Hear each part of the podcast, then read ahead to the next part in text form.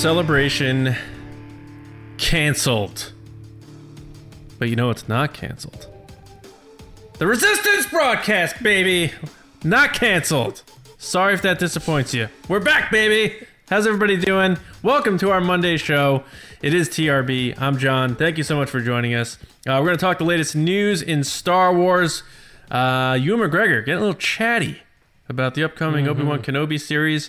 Feel like he's just kind of keeping the flames at bay. A lot of drama, kind of getting churned up about that show. He's like, everyone just chill out.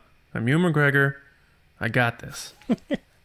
uh, who's got this with me? James and Lacey, as always. Um, uh, yeah, so celebration canceled. Um, we kind of knew in our hearts and minds that that was probably going to be the case. It seemed less and less realistic. The crazier things have been getting with the global pandemic, and you know, you bring in international travel into the mix and uh, theme parks, all this craziness. So uh, now that it's officially canceled, we can call off uh, J.J. Abrams from appearing at uh, a prospective panel again, um, and a bunch of other stuff. But how are you guys uh, handling that? The I know we're all bummed out, but how are you guys feeling about uh, celebration canceled? Lacey, I'll start with you since you're the biggest celebration ite of us of the three of us. Is celebration s- ite the word? No. Celebrator? No. Celebrazian? Nope. Celebratee. Celebrati. I'm super disappointed. Uh, the funny thing is, at the beginning of this episode, I never know what John's going to say when he kicks off the episode. So I was smiling, like, hey, welcome to the show. And then he's like, celebration's canceled. And I just immediately was like, let me just take back all excitement that I had at the beginning of this episode. All right. Um, yeah, like I'm really really sad. I I knew it was coming. I think we all did, especially given the last 2 to 3 months of uh, everything that's going on and ultimately it is the correct call with the way things are pacing in California and also in Florida for people that want to go to Disney World. Um, but it's still disappointing, you know. This was something that we were all looking forward to. Uh, Star Wars fans were looking forward to, and um, I was just really excited to hang out with everyone because I feel like I've made so many great friends and stuff online that I don't get to see ever except at these events, and now I don't get to see them. And it's not even that it got like canceled and like oh that's gonna happen next year. It's like not happening for two years. So That's what I was gonna say too. Is that the heartbreaking. worst part Man, yeah. is it was straight canceled. No, no digital celebration. No postponed until next year. No, um, or ne- next spring or something. You know, it just feels like they were like, oh, it's postponed till 2022, which was when we were gonna do the next one anyway. Right. And Yeah. uh, you know, we had kind of speculated. Lacey, I think you were the first one I heard that from. Is that they, you know, there's a reason they did 2020 because their plans were, well, let's get another celebration out of the way, do D23 in 2021, and then do them, you know, back and forth at Anaheim. You know, so it's like, I don't know. It just seemed to me like they just straight canceled and just said, "Guess what? It's not happening." But the, it it if there's a positive side to this, I still think there's probably news that they had planned to release that they still will release, but it'll be more like it won't be like an event where we get it all in one weekend. Sure. It's going to be just around the same time. So fall of this year, we may still get those movie announcements or whatever. Yeah, I think also a lot of uh, projects, especially with Star Wars Celebration being Star Wars, um, a lot of projects use Celebration as like kind of their milestone or like forcing their hand to say something about projects. And I feel like, if anything, this is allowing people to make uh, announcements when they have more information. Like they're not going to pre announce things. Because if you look back at um, past celebrations, like even Rogue One as an example. They said a lot of different things for Rogue One, they said a lot of different things for the solo movie, and then those didn't happen or things changed in the time that the next celebration came around. So I think celebration will stat the Star Wars will still have announcements being made, um, but they're not going to be as many. I don't think. I think they're going to hold other things closer, and they're going to save stuff for D twenty three. I think too. I agree with that, and I feel like we kind of experienced that with Celebration in 2019, where we're all going in there expecting big reveals and big announcements. I know, the, obviously, the the whole pie bet thing with the Kenobi thing um, went down. Like, I'm beginning to realize that celebrations aren't going to be used for these giant reveals anymore. For the reason you just said, Lacey, I think uh, they don't want to uh, have to reel things back in or, or Yeah. fall or have egg on their face when you know something happens. But I also have this feeling that you know they, they were they were promoting and pushing like Daniel Kennedy said this is gonna be such a special celebration, and I know he's not with them anymore, but. I, I had this feeling that it was to be good. It was to be great and fun for all of us. But in terms of like the spectacle of it, they weren't going to really have a lot. Um, if you think about what they had, maybe, you know, Mando season two, okay. Um, nothing was being filmed for Cassian yet, nothing being filmed for Kenobi yet, so nothing else on the live action front. They could bring out Taika and be like, yep, we already announced this, but he's here. Hi, Right. Taika. And then what else? Animation stuff? Okay. A lot of concept art. Like I, I almost feel yeah. I, I almost feel like there's a sense of relief at Lucasfilm like Sure. that this got canceled because And Disney, I'm sure. because it, it, it I think it would have been a kind of a um, a letdown a little bit in terms of um, spectacle for what the Star Wars celebration is known as the last five years anyway. So um, that's just my my thoughts on it because you know looking at it, I would have had a blast. Would have been a great time, but I don't think they would have really given us anything huge that. They, they would have put a lot of focus on the Empire Strikes Back 40th anniversary, probably. Um, Yes. It is yeah. interesting though, in the past week or so, how many people have kind of been like, Oh, I heard that they were gonna do this for a while and I'm like, No one was saying this a year ago. Whereas I feel like I know I heard from people like way before even uh, Chicago that they were considering doing on and off years with D23. And now the recent thing that I've heard is yeah, next year they're not going to do anything in the US, but they might do something international instead to get it back overseas. So, yes, that- Celebration Anaheim is back 2022, but then they might do some type of celebration and or Star Wars event internationally next year. But it won't be a celebration. It might be. It's just some event that's being kind of thrown around. Hmm. Because on the celebration site, it's just it just says Anaheim 2022. So if you go by the official celebration site, there's no 2021 thing. So maybe there's like you say a hodgepodge thing. This is why I'm saying this is what I'm hearing and not what they announced. Oh, you're you're giving inside info here. Yes. Okay. Well, that's cool. Yeah. I mean, I don't know. Um, like, uh, you, you think it's to to try to push the international audience a little bit more? yeah, because they excited about it or were, you know, they did Germany and then they did uh, California, then they did London, then they did Florida, then they were doing Anaheim again. And that international audience, it costs a lot of money to come back over here all the time. So I know in the years that I was working there, you know, Tokyo was discussed at some point, London again, all different types of stuff. So that's kind of, I guess, being discussed currently. I wonder if the return, the box office returns, um, internationally, like kind of stave them off from like, is it worth bringing our celebrations away from the meat of our market? True. Yeah. That is a valid question. But also, question. I think the point is we need to have another celebration there in order to boost that market. I think that's But a. I don't know. I think a celebration is after you have the established audience, not. but the whole thing about convention. having it internationally is that it won't cannibalize ticket sales for D23, No, which yeah, is what they yeah. were trying not Yeah. to do. Yeah, right on.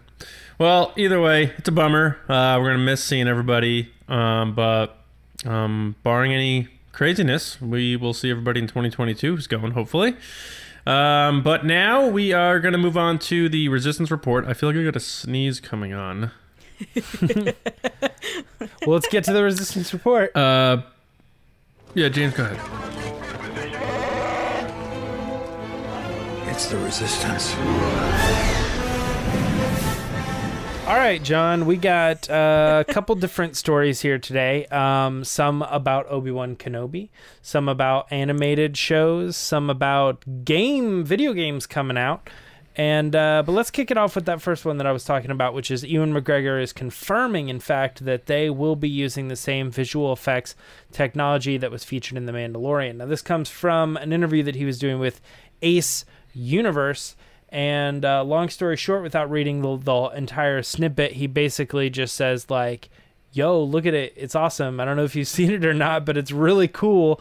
and we're to be or you know i hope that some of that stuff comes over i'm pretty sure that we will uh, and he talks about how it's a lot different than obviously uh, the, all the green screen stuff lacey i'm start with you on this what are your thoughts when you hear this uh, confirmation of the uh, type of tech being used on the new shows so first of all, it's very interesting that they uh, did this interview with Ace Comic Con, because that's the company that did this interview, and mm-hmm. I can only imagine it's because I don't know if you guys remember, but back in March I was supposed to head up to Boston for their show with Ewan McGregor and Hayden Christensen, and that was like the first thing that got canceled. I think that was like the turning point for Comic Cons. Like as soon as that happened, it was like kind of the ball started rolling. Um, but I'm glad that they did do this interview. I'm assuming it's because they probably still have a contract with him of some sort. Um, but he gave some really good in- input of where he's at, where Kenobi could be going, and then obviously with the volume. I loved seeing him with Winnie the Pooh. I know that's like not Star Wars, but it was very cute. um, and yeah, he's rocking the beard. He's got like the Kenobi look. Like love that. Um, and he just seems really pumped to be back in Star Wars and working um in the Mandalorian space, which I mean, I feel like every time we hear about this thing, like take a drink. We've heard the volume like every interview with every person for the past so many months. But I'm just excited. You guys know I love Kenobi. I think he's the goat. I'm excited for the series and anything that's new updates of things that are moving and progressing, especially in the current status of like life, uh, is just good news to me. John, I'm gonna throw you a little bit of a curveball. Oh, Do you think them geez. using that technology proves more that he's going to different environments? Because if it was just Tatooine, right, they'd just build a set, right? No, I, I don't. I think it's just one of those things that um, they realize that they have something really special here that also is cost effective but state of the art. Um, there's a lot of buzz around it and they can use it almost as a kind of a power move like this is what star wars is doing now like everyone else needs to step up their game. Like this is the deal. Yeah. Um what i find interesting about it i mean two things with this story.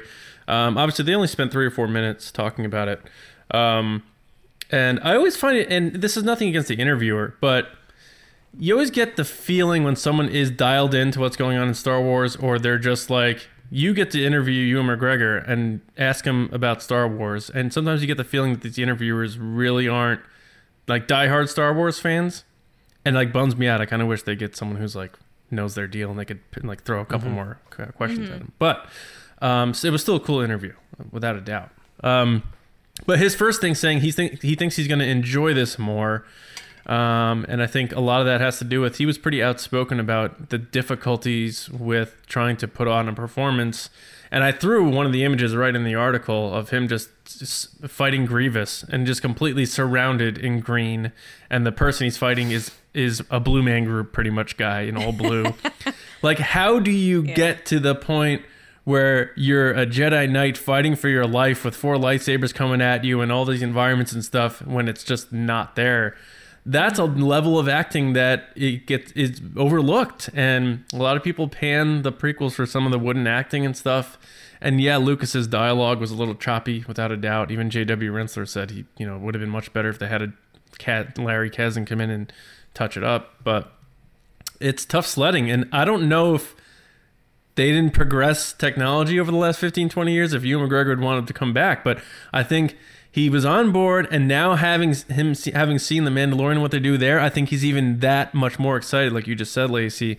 Um, and and then add to the fact that they're filming this one in England at Pinewood, uh, so they got to do the whole you know get your blueprint IKEA set together for the volume and mm-hmm. build it, get your ratchets and build this thing over there. Um, but I think they're going to go full bore with it, and I, am excited to see what they do with it because you can bring up you know Lars Homestead like that. You can bring up all these things like we saw in chapter 5 of The Mandalorian. They brought back so much of Tatooine and even though that was one of my least favorite episodes of The Mandalorian, it felt 1977 Tatooine to me. I felt like I was on Mos Eisley, Mos Espa, wherever, and all those locations, especially the um, the cantina itself. And I don't know, it it just gets me really excited what they can do for Kenobi. Again, I you know I've talked about this is going to be the first time Ewan McGregor's acting in Star Wars that's not written or directed by George Lucas. And while that might be a negative for some people, I think it's a positive because we've only seen him do work with him and do that. Now we get to see him with all this brand new technology. Deborah Chow, who is unbelievable uh, from what she's done with The Mandalorian as her as his director. Uh, you know, you have a bunch of other writers going in, and I guess they're trying to really tighten up this script.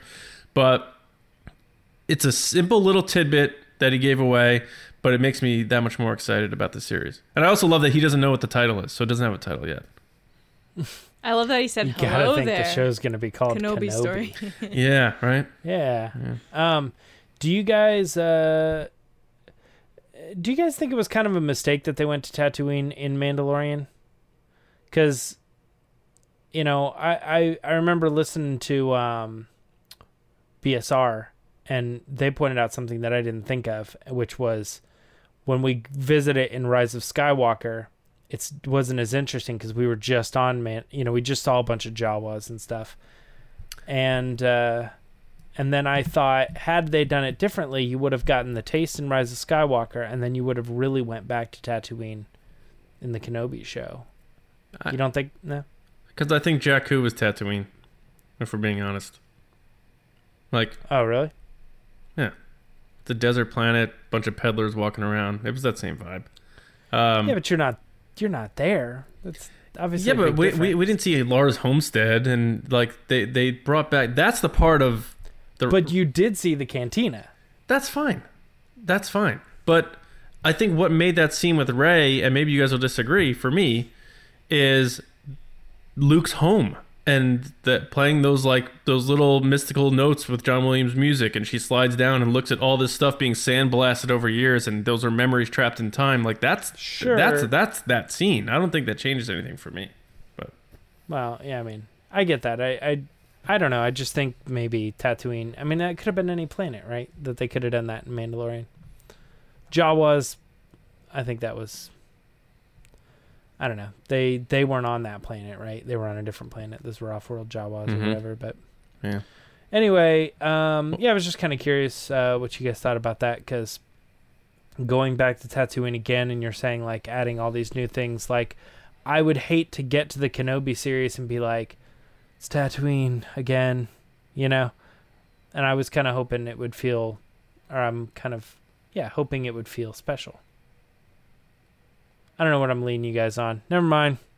I, no, Lacey, do you have I, underst- Yeah. I understand what you're saying. You're saying that, like, you know, a lot of fans, and they've, uh, more people have said this than not, is that, like, how many times are we going to go back to Tatooine?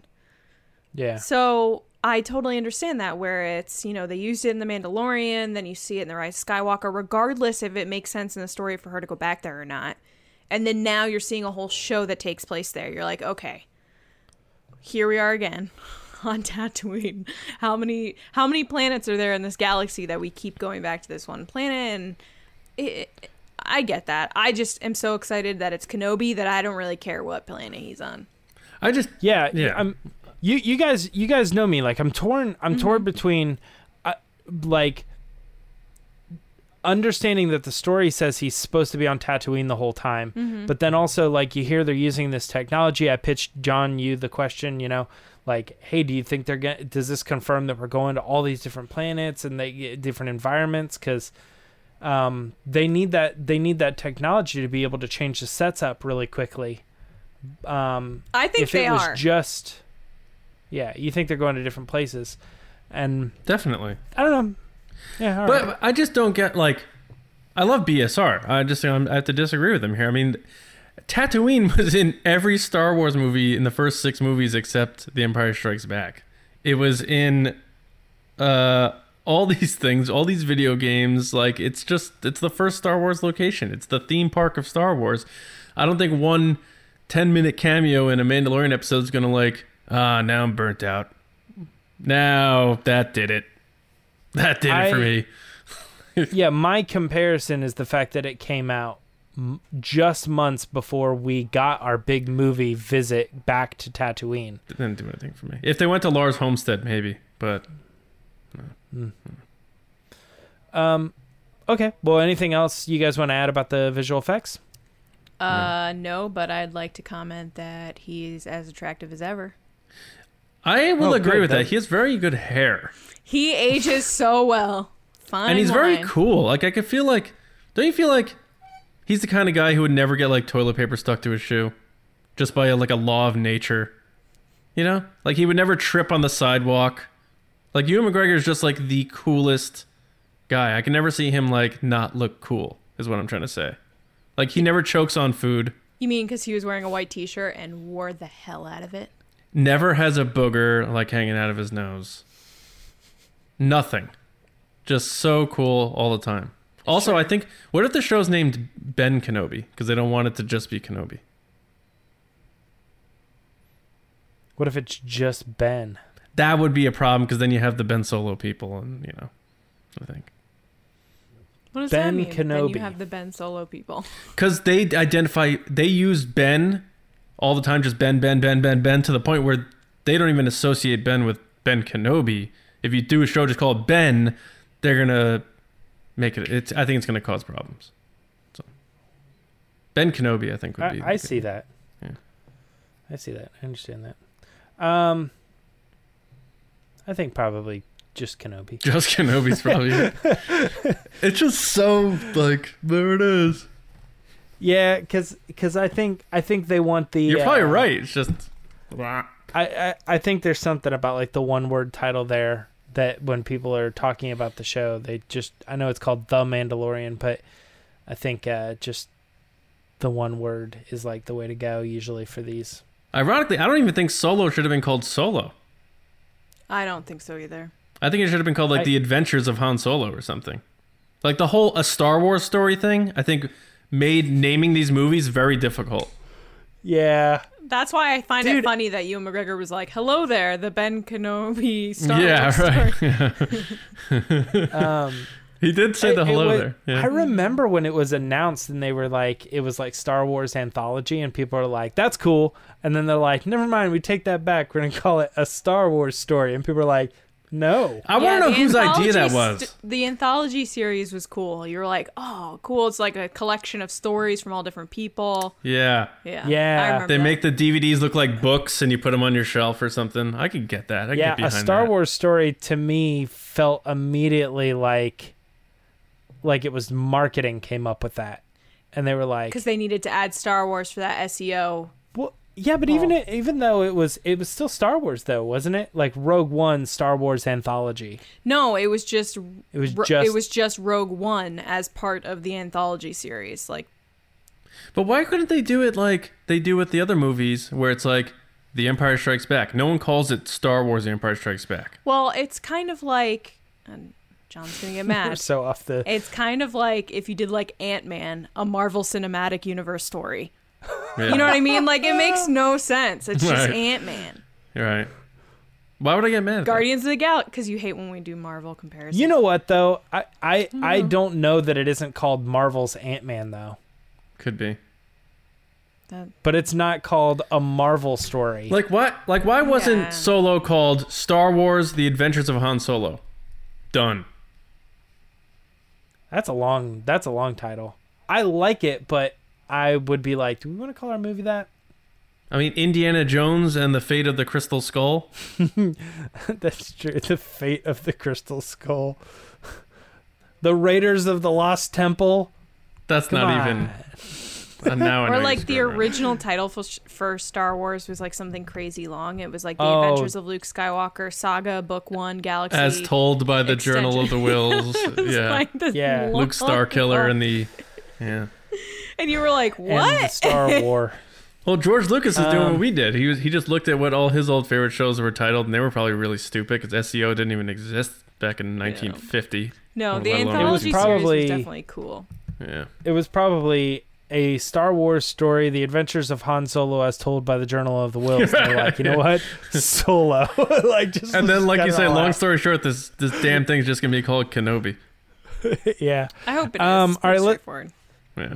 All right, let's talk about this this next story. Um, this is a rumor, uh, but it has been a pretty heavy, prominent rumor for a little while now, and it just seems like it's getting more and more confirmed. Granted, by the same people. This is coming from uh, Kessel Run Transmissions. There, uh, you know, um, Noah Outlaw and uh, Corey Van Dyke. Dyke, yeah, and uh, he, both of them are pretty much just confirming they know what's going on within Star Wars animation, and there's um, a lot of different things that they've actually pitched, but the the one the focus that they're they're really dead set on is that there's going to be a Clone Wars show uh, that's a like a spin-off of the Clone Wars series, most likely following Ahsoka and Rex, and that this might actually be announced ahead of um, what they also have thrown out as a rumor, or you know they're, they're hearing the Rebel show.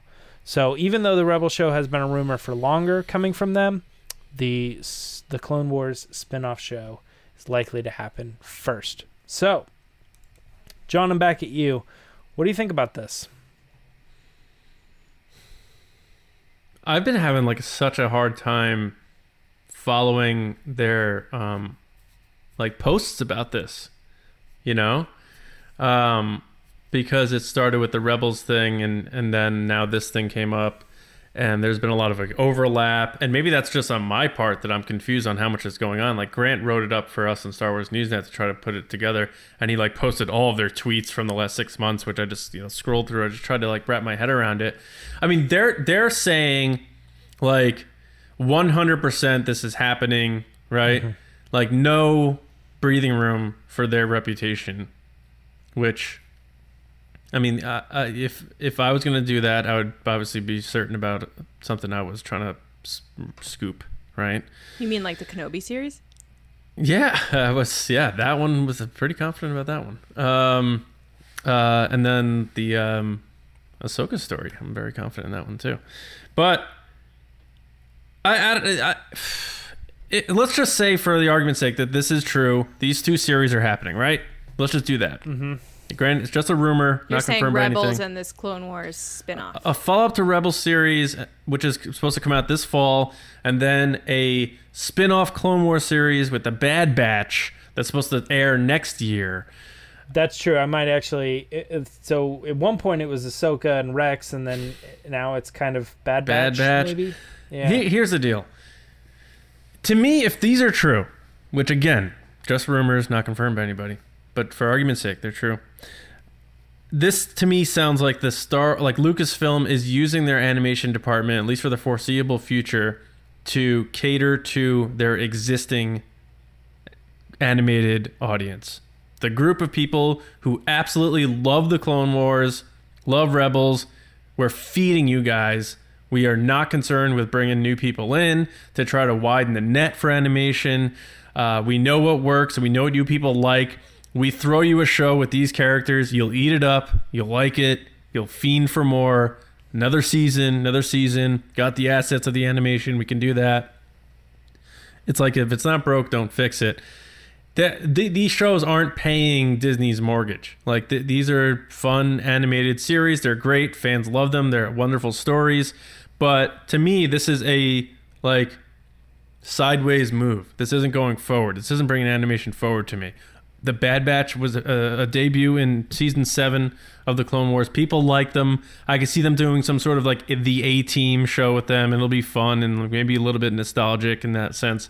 But to me, this also makes me think that Filoni is leaving, maybe leaving animation because this doesn't sound like something I could see him wanting to be involved in if he's looking, based on what he's saying in Disney Gallery, movies career forward and do bigger and better things. These two shows, if those are real, don't line up with that line of thinking to me. So, do they have other people in line now to take over on Disney Plus for Star Wars animation? It's very possible. I'd be disappointed to see if Dave Filoni was just doing this stuff.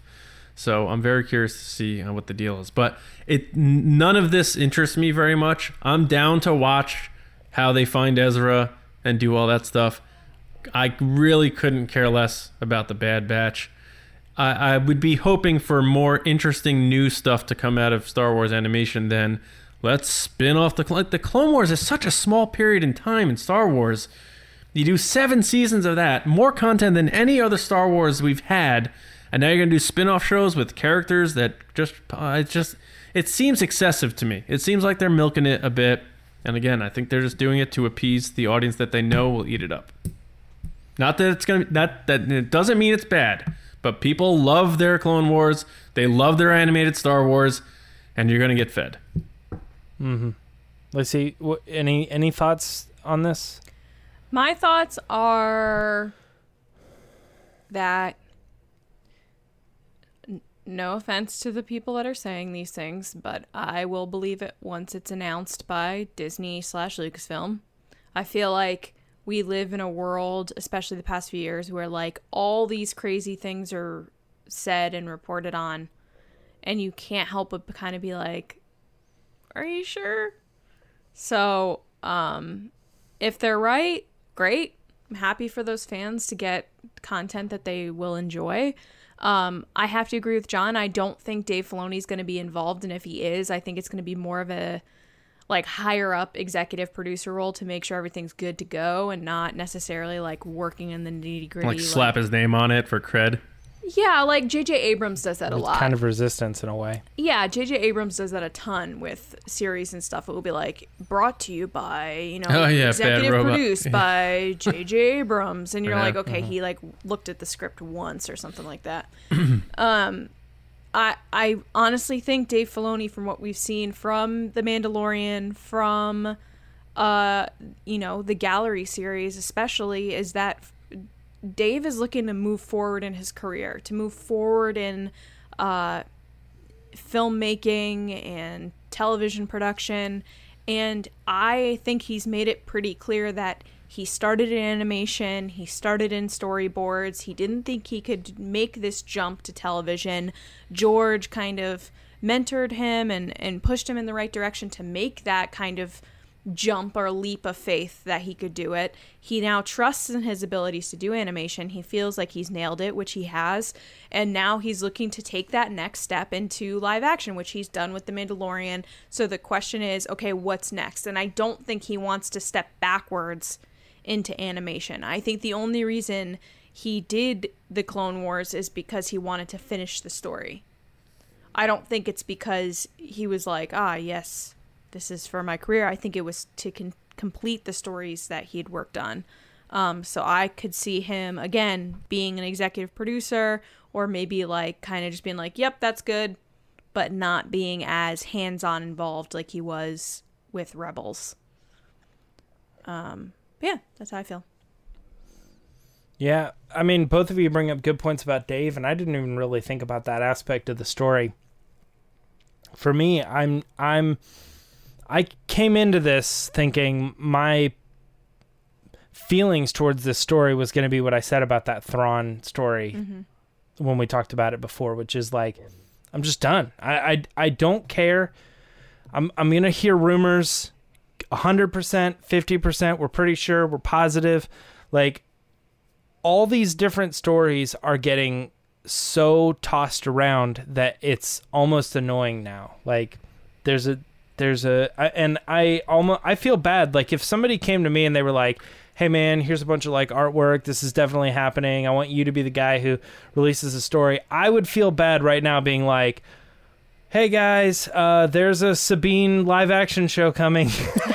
Dude, James, remember remember when um I don't even want it, you know? remember when I I broke the Kenobi series? How many other reports out there were of a Rose series, uh, a Maul Oh. series? So people like thought I was I mean- full of you know what? The the solo I felt that same way. Confirmed. Yeah. I've- Um Yeah, I felt that same The- way. Yeah. yeah, I I mean, I like you can pretty much name a fairly relative character right now. and there's a rumor that they're they're getting a live action or or their own show or whatever.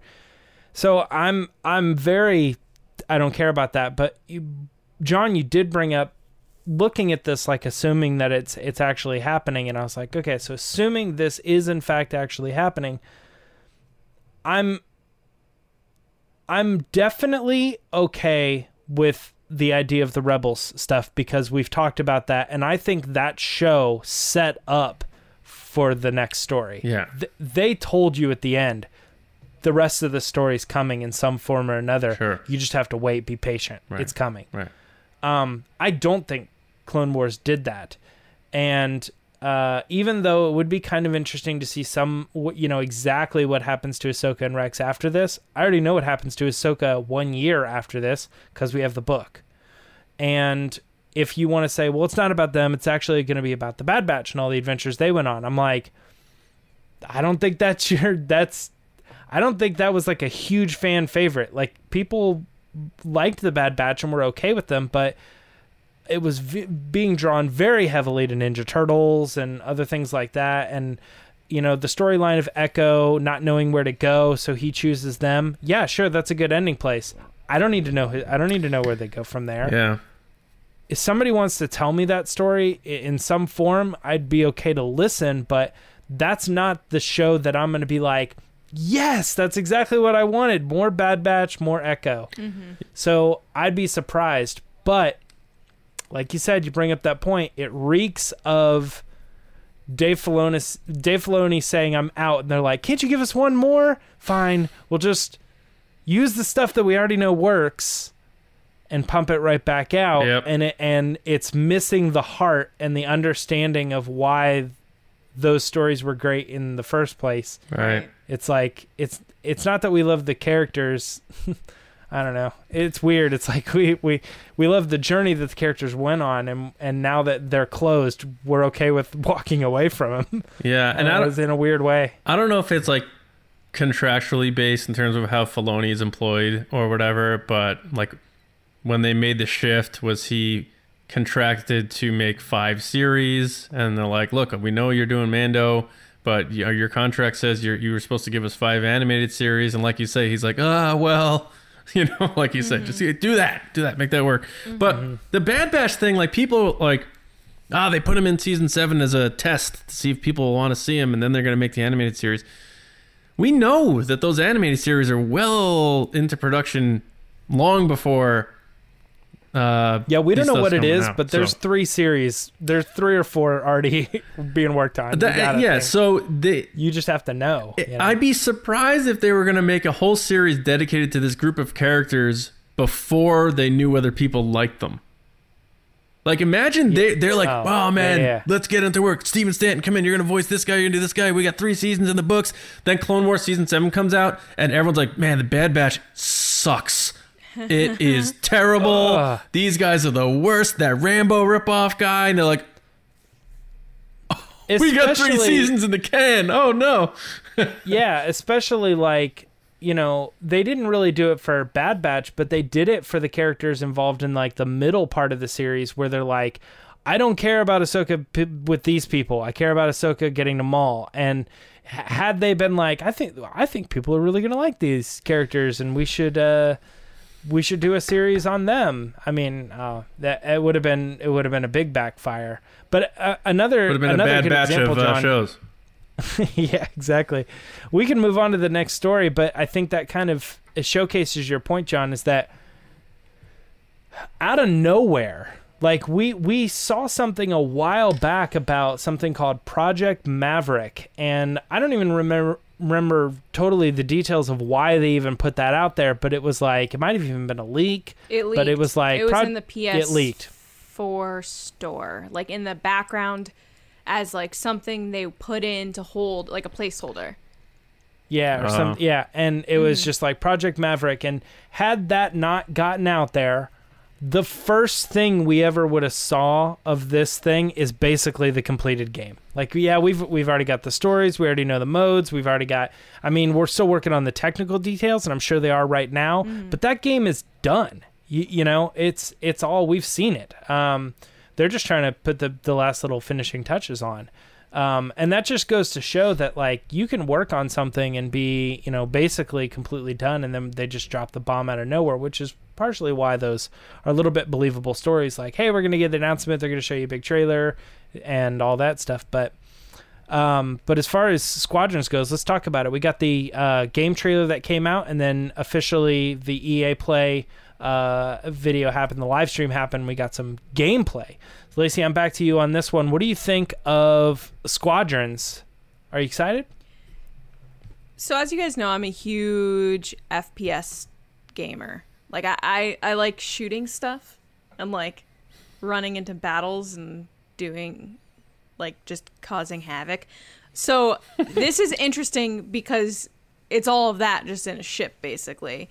Um my problem is is that I've always had problems with uh like it's controlling the ship and flying the ship, which is a little tougher than just running around. Like the gravity and physics of it are like driving a ship, so mm-hmm. it's a little more touchy. So I'm interested to see what those controls are like. But um, overall, the game looks beautiful. I mean, in the trailer when they showed that shot of like sunrise, sunset, where they're flying and they're battling, and the ship comes out of the clouds, it's it's beautiful. Um, I will definitely get this game and play it. I'm keeping an open mind that I'm going to like it because it's Star Wars and Star Wars games tend to be super fun. But it's definitely not something that I would normally buy because it's like kind of like a flight simulator type fighting game, and those are definitely not my favorite things. Um, but there are just so many different modes from like uh, dogfight to more strategy based games. Um, there's campaign where you can play the good guys or the bad guys. Um, a lot of customization. I actually laughed out loud in the game tra- the gameplay trailer when they're like, "Yeah, you can customize your ship," and then they had like an Ewok bobblehead inside the ship mm. off to the left hand side. I was, yeah, yeah. I was like, okay, that's a little funny. Um, but other than that, like, I'm super interested to see where this goes because this is kind of different than all the other stuff we've gotten so far. You know, they do a little bit of this in in Battlefront where if you happened during a fight, one ship becomes available, then you can jump in it and I usually crash into the ground and then we start all over, but this one is like only ships. So mm-hmm. Well, I I don't play video games, but I do watch the video games being played. So I'm excited about this particular thing because uh, it is going to have a story mode, and it's not just a straight thing. And they have you know, Hera. like I, w- I, I don't care about Battlefront, sure. but I do care about Iden Versio and the story that was sure. involved with that. So right. I'm excited fair, that there is yeah. a story mode. The interesting thing about this story mode is that, you know, right now there's no movies and there's barely any TV. So right now the books and the games and the comics and stuff are all kind of like taking a forefront. This game involves um, uh, Vanguard Squadron. Vanguard Vanguard Squadron was mentioned in the first Alphabet Squadron and coming right off of the the book that's getting released tomorrow, Shadowfall, which is the sequel to uh, Alphabet Squadron Vanguard Squadron is mentioned pretty heavily in that book. Right. Mm-hmm. And I wouldn't also doubt then that when you're playing this game, the things mentioned in this book are going to be the story mode. So you're gonna it's it's all synergy for you read the book, you learn more about the game, you go play the game, then you get to live it. Then you like maybe see characters from Alphabet Squadron and, and other people like Hera, for instance. It's funny, I forgot that Hera was in the trailer. Rae Sloane's like a, in the uh, trailer a, a, too. No, she's not. That's not Rae Sloane. I don't think so. A bunch of people said it was. Yeah, a bunch of people talked. I looked at it. I don't think that's Rae Sloane. I haven't had enough times to watch it. I just know that the first reaction, that's what everyone was saying. I mean, unless unless it's from the game gameplay thing that just happened, but the thing in the trailer, I don't think that's right. I, I love the five. just throw that out there. The 500 people that thought they were the first person to point out Wedge. That was my favorite part of the trailer.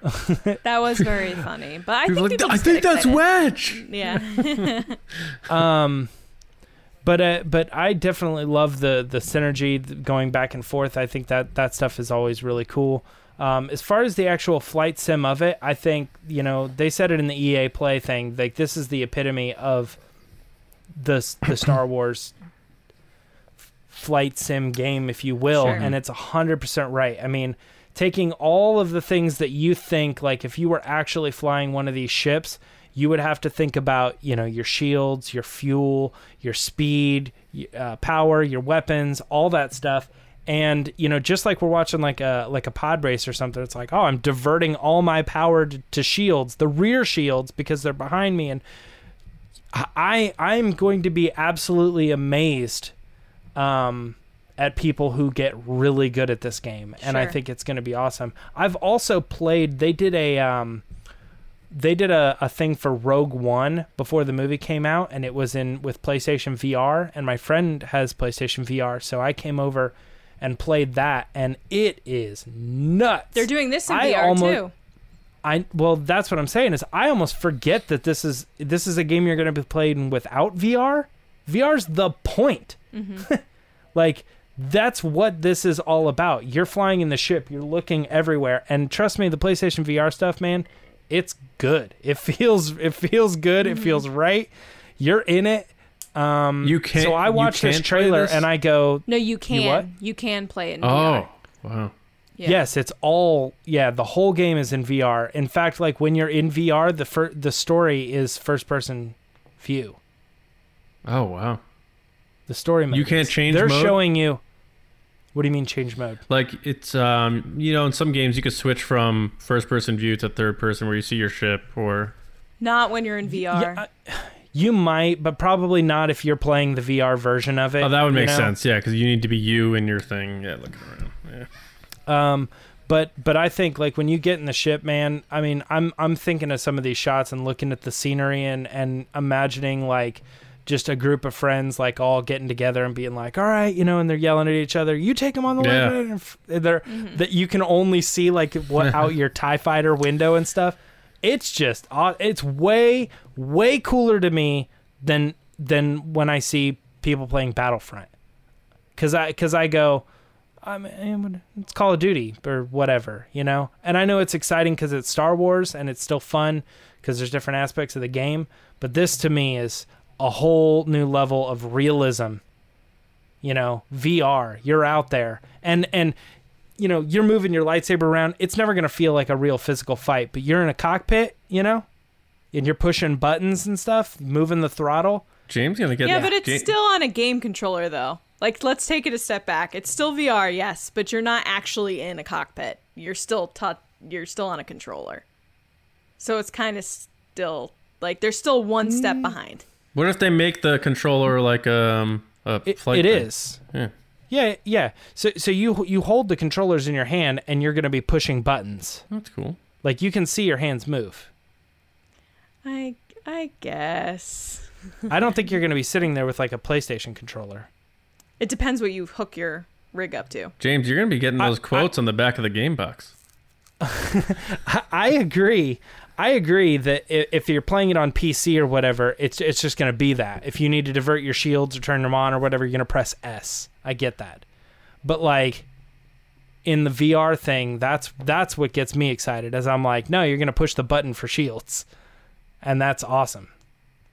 Yeah, the other thing that stuck out to me was Yeah. um that I found interesting was that you can't play multiplayer online until you play at least some time in all eight ships. They won't let you play online, which I Ooh. kind of appreciate because sometimes you have people in, you know, Battlefront noobs you- not noobs, but people that haven't ex- used all the different ships or weapons or whatever. So then they quickly grab Mm-hmm. They're like, it's- X-wing. yeah, it's like who, when you used to play X-Wings Halo, like around. you'd have everybody run to the ships or run to the vehicles or whatever, Mm-hmm. and then you'd get someone that wouldn't know how to fly the Ghost, and you'd be like, "Why are you doing this?" And then Mm-hmm. this one, you have to at least have experience and and gameplay in those vehicles.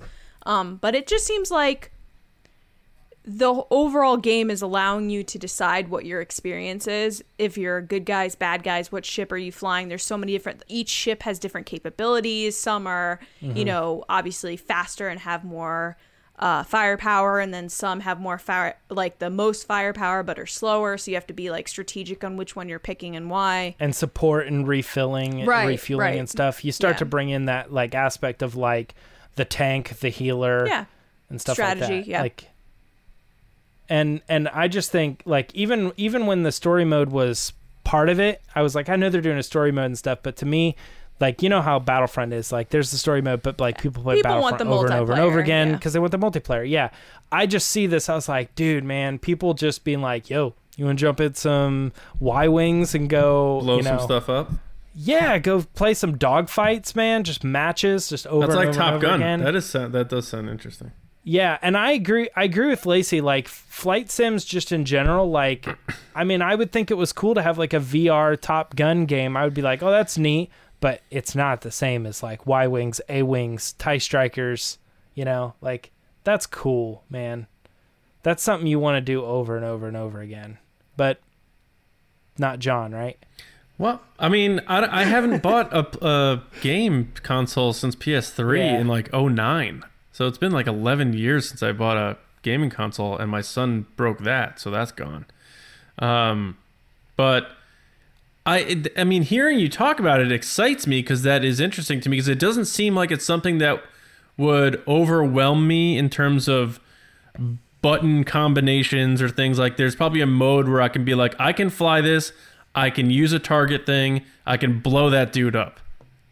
That's cool for me. You know, I don't like the complexities of some games today where it's just like so, so much is going on that it's not even fun anymore and I want to like hum a controller. I know a lot of people are controller hummers like me if you, you get too annoyed, but I don't know.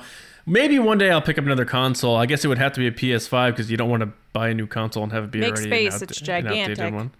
Is it? So now I'm gonna wait for the, the. You know, there's a thinner one already made that they're gonna wait to release. That's the one I'll get. huge. The PS5 is so I'll get the PS5. What do they call this? They just call it the skinny versions. Remember, we're like, yeah, I'll get Yeah, the PS5 Slim, when that comes out in PS5 Air. 2021. well, that's like and my then- PS4 died this past year, and Yeah. I cried.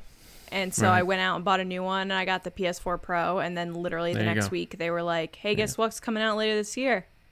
PS5." and I was like, Uh, "Screw you, Sony." if I if I ever get a PS5 and get my PS5 Slim, You're not I'll gonna be- get one, but you can come over to my house to play it if you want. if I do it, I'm gonna start a Twitch channel. I'll have a cool name, and uh, that'll be it. You'll come watch me on I know Twitch. you don't have a good computer, but it's PC as well. what is? Oh, you can play the game on P- on PC. Mm-hmm. My computer's sweet, dude. I don't know what you're P- PC, Xbox, and PlayStation, and it's all crossplay. So. James talking Even if- smack about my computer on the podcast. well, I know Well, your I'm computer saying- stinks, but uh, I'm not saying it stinks. yeah. I'm saying I don't know if you have a computer that would be able to handle the game my computer can handle DOS games. because it's not built for DOS games. yeah, it's not a gaming Um, computer. All right. Yeah. But um, Seems cool. I like the cameos, like you guys talked about. Maybe there's probably gonna be some surprise cameos in there, and pl- people you, that you access after you do certain things and stuff. But you don't yeah, get the it- excitement of hitting someone in the face, though. Yeah. That's my one setback. You know, Luke Skywalker is gonna be in this game. You know he's gonna pop up. dude, I think That T sixty five is gonna come flying by in one scene. I think I'd rather like the satisfaction of being able to blow a, a, another player out of his Tie Fighter. You know what I mean? I think would be better than just shooting him.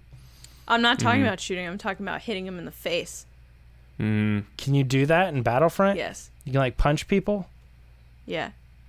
Is it like like it was in Halo, where they're like running know what and you trying to can't stab pun- but back away really fast? You can't punch people in pod racing. That's what you can't do.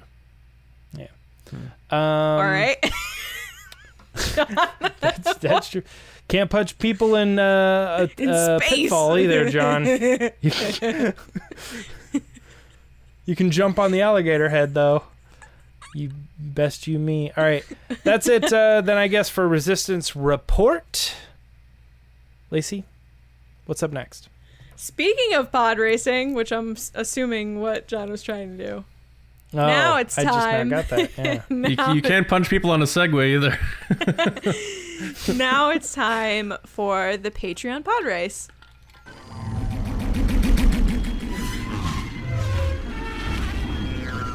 So, as you guys know, there are a lot of different ways you can support us. You can like this video, comment, subscribe here on YouTube, uh, follow us on SoundCloud, uh, Apple Podcasts, what else? Spotify, Google, etc.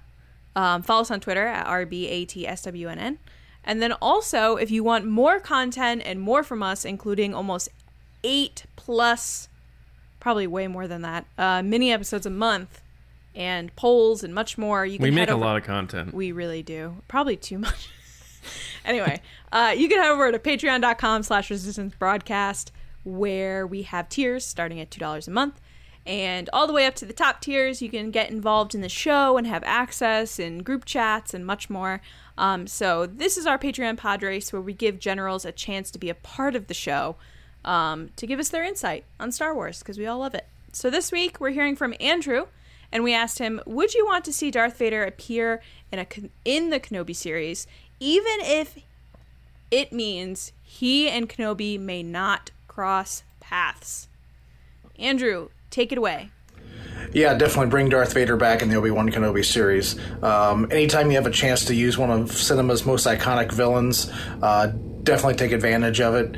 Um, the biggest thing I would say with the Kenobi series is make sure it's a surprise, kind of like Baby Yoda in uh, the first episode of The Mandalorian. Uh, don't tell the audience that Darth Vader is going to be featured and just let the moment happen and let everybody enjoy it. Um, but it'd be a natural fit to have uh, kind of the storylines interact somewhat, even if Obi Wan and Darth Vader don't cross paths. Uh, but uh, it'd be a neat way to see uh, how things have transpired since Episode Three, and uh, I think it's something that all fans would uh, really embrace and really enjoy. And it might even bring in people who weren't going to watch Kenobi to tune in and, and see what it's all about. So, uh, thanks a lot, guys. I hope everyone's doing well, and um, until next time, may the Force be with you. All right. Awesome job, Andrew. Uh, love your collection behind you. I say that every time you're on the show, but man, it is mesmerizing and wonderful. Uh, John, what did you think of his answer besides obviously Darth Vader's the best? Andrew, I thought your answer was good. Um, Andrew, um, good job, man. I, I agree. You got the golden goose, as we call them. Uh, use them where it makes sense. And having Vader show up in the Kenobi series doesn't mean he has to cross paths with um, Obi Wan. Plenty of times in Star Wars where something's going on over here, and you move over here and check in what's going on over there. So uh, the Empire is very real, very full bore in charge of the galaxy at this point. Makes a lot of sense to say, let's see what Vader's doing during this time where Obi Wan's got this going on. And maybe that could help even more build that tension that's leading up to that ultimate battle on the Death Star. Um, so I, I, I dig uh, what you had to say there. Um, fans embracing it who may not have watched Kenobi originally, uh, maybe someone like a James Baney will watch the Kenobi series if they find out Vader's in it. I don't know. I'm just kidding, James. No, but uh, Andrew, you uh, you're the man. You're always uh, very positive, and uh, I really appreciate. it. I always like seeing you pop in on the Patreon pod race, and uh, can't thank you enough for your uh, continued support and um, being uh, part of the TRB community. Um, honored, and I hope you're digging uh, that NASCAR is back in in full swing. Though uh, I don't know if your boy Jimmie Johnson's getting a win this year, but I'm pulling for one more from the guy. James? Isn't aren't Jimmy Johnson's hot dogs? Jimmy John's is actually a Jimmy sandwich shop. Johns, I think. Are you thinking All of right, Jimmy um, Dong's chili dogs? yeah. Uh no, I I I think he could potentially show up. I eh, you know, it's funny the question too. Good answer by the way cuz I think you're right. I think like they would probably want to use him because he's a big asset. B- raise the next question of if they did want to keep him a surprise or, or would they be like, "Nah, dude, we got Vader in this thing. We got to use him in the marketing." You know, I almost feel like it's it's it's hard to it's hard to put him in the show and keep him a surprise. It's almost like it's got to be one or the other. Um, but we'll we'll see. I mean, I'm excited for it. I think you did a good answer. Thanks um, thanks for doing the pod race this week. Yeah. Andrew, great answer. Like we all said, um, I agree with you. I, I would love to see Vader be a surprise. I think we live in a world right now where leaks and scoops are every day, and I just want once to be surprised by something. Um, but yeah, thank you so much. Thank you for support. Uh, we appreciate it. And now we're going to head over to John for more fan interaction with Ask the Resistance. John? I've been wondering, what are midichlorians? That's what we do around here. You know, the TRB base is always open for the three of us and for all of you out there.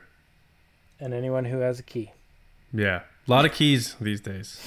But John's giving out keys willy nilly. yeah, I know. He's like, I got to make a trip to Home Depot. have them actually make physical keys. we start mailing keys to our guests, like orange keys with our logo on orange the key, end. yeah. Like custom. or just get those oversized keys, like the keys to the city that people get. That would- that'd be kind of Yeah. cool, actually.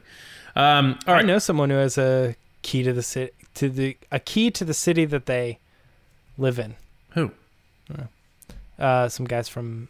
See, I don't want to say it because you're going to be like sweet brag, Hmm. but uh, which is actually kind of a hint if anybody knows. But um, yeah, band. They they did a a festival in their hometown and they got given the keys to the city. Very good. Good for them. It's unrelated. Yeah. All right. It is time for Ask the Resistance. Here we go. All right. Three questions this week. This first one's coming from um, Mark Magaha via the Resistance base. Uh, Mark, thank you. Uh, via Patreon. Uh, asked Will Lucasfilm do some sort of digital celebration similar to what DC is doing in place of San Diego Comic Con? Uh, Lacey, you may have touched on this earlier in the open, but uh, what are your thoughts on this one? Hey, Mark. Thanks for your question. Um, so if you had asked me this a week ago before they canceled, or over a week ago before they canceled, um, I would have said absolutely if it would make sense if they're canceling to do something digital. Uh, I'm hearing that there are no plans for anything digital for a celebration. I hear that they're just going to be like, see you next time and they might do like a Star Wars show, but like nothing in the sense of panels. Um, I found it super interesting for May the 4th. They didn't do any type of digital panels or interviews with anybody for Star Wars Celebration when Reed Pop did it for all their other shows, including with obviously Star Wars guests. Um, so I'm going by the information that's been given to me, which is no, they aren't. Sorry. Bummer. Ah, we'll have to do something maybe. Um, James, would you like to answer a question? Um, no, you can do yours and then I'll do mine. All right, I don't want to do one either. So, all right, guys. Well, that is no, I'm just kidding. Uh, James, Eric at the real Eric Kish asked, uh, "How do we think Vader knew where to go after the Battle of Scarif at the end of Rogue One? How did he end up right behind the Tantive 4 at the beginning of A New Hope when Leia had a head start and he was left on the Mon Cala cruiser?" Good question, Eric. And in my own experience, I have looked at this since the since I saw Rogue One and I saw that the Tantive 4 take off into lightspeed. I go, well, that doesn't make any sense. I just knew, like, as soon as it happened, I thought, wait a second, that doesn't make any sense. Um, so I haven't really thought about it other than the fact that I'm I've just kind of put faith in the story group and whenever they figure it out, they're gonna they're gonna have to come up with something. But in my head, how I have come up with it, and this is not the answer, is that in a moment of panic, they didn't have the time to put in the coordinates to Tatooine, so they light sped away from the battle. Now, they go to wherever they're going, right? Wherever they ended up, and then they have to stop, change coordinates, and then head over to to the place and they might even need to like kind of sort out where they're going because maybe the pilots and stuff don't know they're supposed to go to Tatooine yet so it's all like coordinating how that's going to go but meanwhile while they're going off to this other secondary location so that they can try and go back to Tatooine Vader has managed to get the information out of somebody on board about where that ship went so they light speed to Tatooine and they just sit there like J.J. Abrams' Star Trek, and whenever they show up, they were already there waiting for them. I like that. That's Mm, that's yeah. that's my that's my guess. I don't know. Um, but yes, that is currently, I think, like a kink in the canon. A kink in the canon. All right. Yeah. Um, okay. Uh, Christian Morales, uh, also via the Resistance base on Planet Patreon. Um, will we ever? That- that's interesting. Yeah. yeah, it sounds like it could be a planet. Um, will we ever get a Star Wars roadmap to see what future projects, uh, when future projects are coming, or what future projects projects are coming? Um, so Christian, I, I, you know, I would love that. Um, you see Marvel doing it, and you get jealous as a Star Wars fan when you know we joke about on the show about we keep seeing who's making them and they're untitled and who's producing them or show running them, but we're not getting actual show and movie info. But I think what's going to be decided here is who is whether Kathleen Kennedy's in charge of Lucasfilm uh, two years from now or not. Um, I think there's this.